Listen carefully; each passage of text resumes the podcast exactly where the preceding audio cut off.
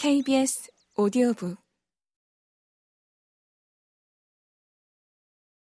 3. 뜻밖의 만남 매주 토요일은 이곳에서 유일하게 다니고 있는 학원에 가는 날이다. 운이 좋게도 큰아빠네 집과 그다지 멀지 않은 곳에 한국인 사범님이 운영하는 태권도장이 있다. 나는 이곳에 오자마자 학교보다도 먼저 여기에 다니기 시작했다. 이랑아, 도장 가기 전에 머리 자르자. 큰엄마가 은빛 가위를 꺼내왔다. 우리는 의자와 낡은 보자기를 들고 마당으로 나갔다. 잔디 위에 의자를 놓는다. 내가 어깨에 보자기를 두르고 의자에 앉으면 준비 끝이다. 한창 클 때라 그런지 머리가 금방금방 자란다. 큰엄마가 조심조심 내 머리카락을 자르기 시작했다. 머리카락이 이마에 떨어지는 감촉을 느끼며 눈을 감고 있었다. 살면서 제일 잘한 게 미용 기술 배운 거다?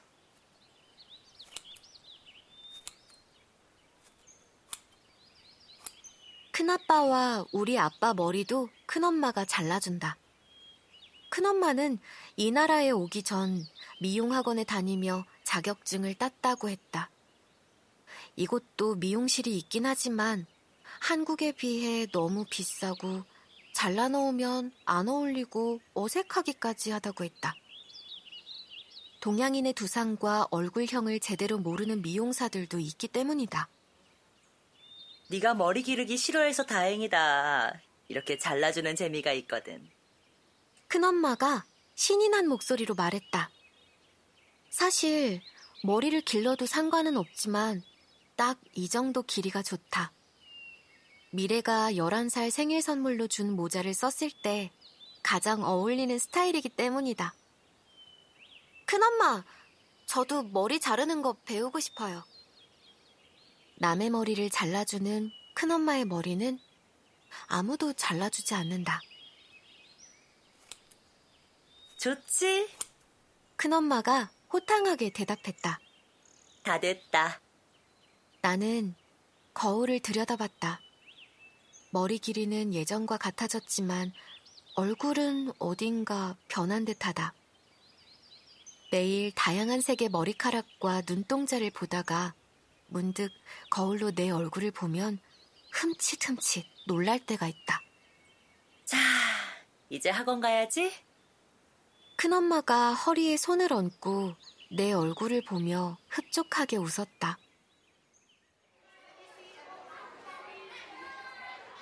태권도 도복을 입고 새로 받은 검은 띠를 허리에 둘렀다. 빳빳한 허리띠의 감촉에 기분이 좋아 벌써부터 몸이 가벼웠다. 멋있다. 너 선수 같아. 그거 뭐지? 올림픽에 이기려고 가는 선수. 국가대표? 응, 맞아. 국가대표. 한국말 어려워. 도장에서 만난 안나 언니가 어색한 한국말로 말했다. 언니는 이곳에서 태어나고 자란 한국인인데 한국어보다는 영어가 훨씬 편하다고 했다.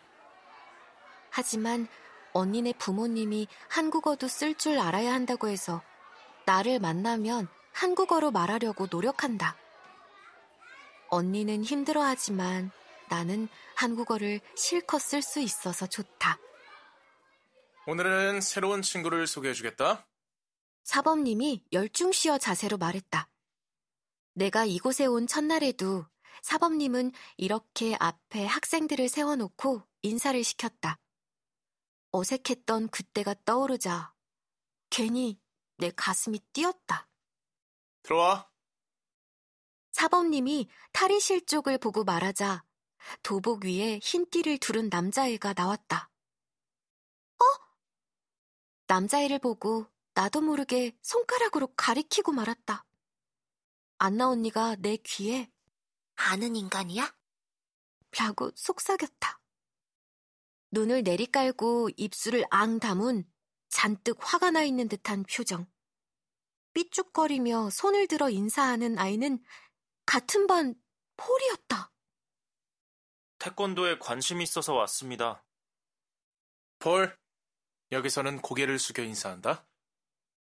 사범님이 팔을 몸에 붙인 뒤 고개를 잠깐 숙였다 올리며 시범을 보였다.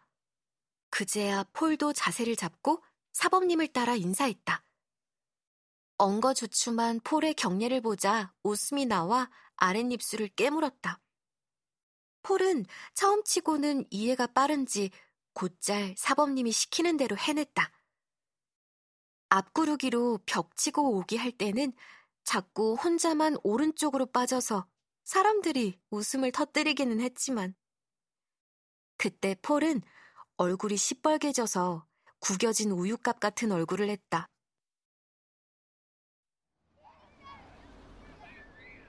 여긴 웬일이야? 태권도 수업이 끝나고 아빠가 데리러 오기를 기다리는데 폴과 마주쳤다.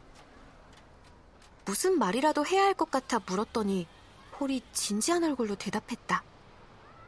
너 때문에 온 거 아닌데. 참나. 나는 콧방귀를 컹 뀌고 말았다. 누가 그걸 몰라?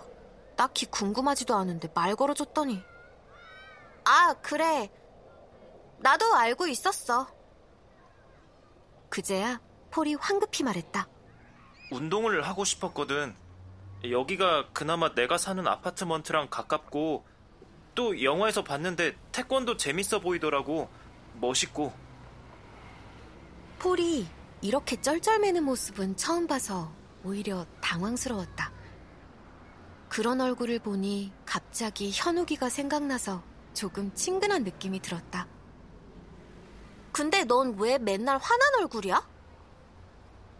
나도 모르게 불쑥 질문이 튀어나왔다. 아차, 이 말이 얘를 더 화나게 하는 거 아냐? 뒤늦게 폴의 표정을 살폈지만 무언가 예전과 달랐다.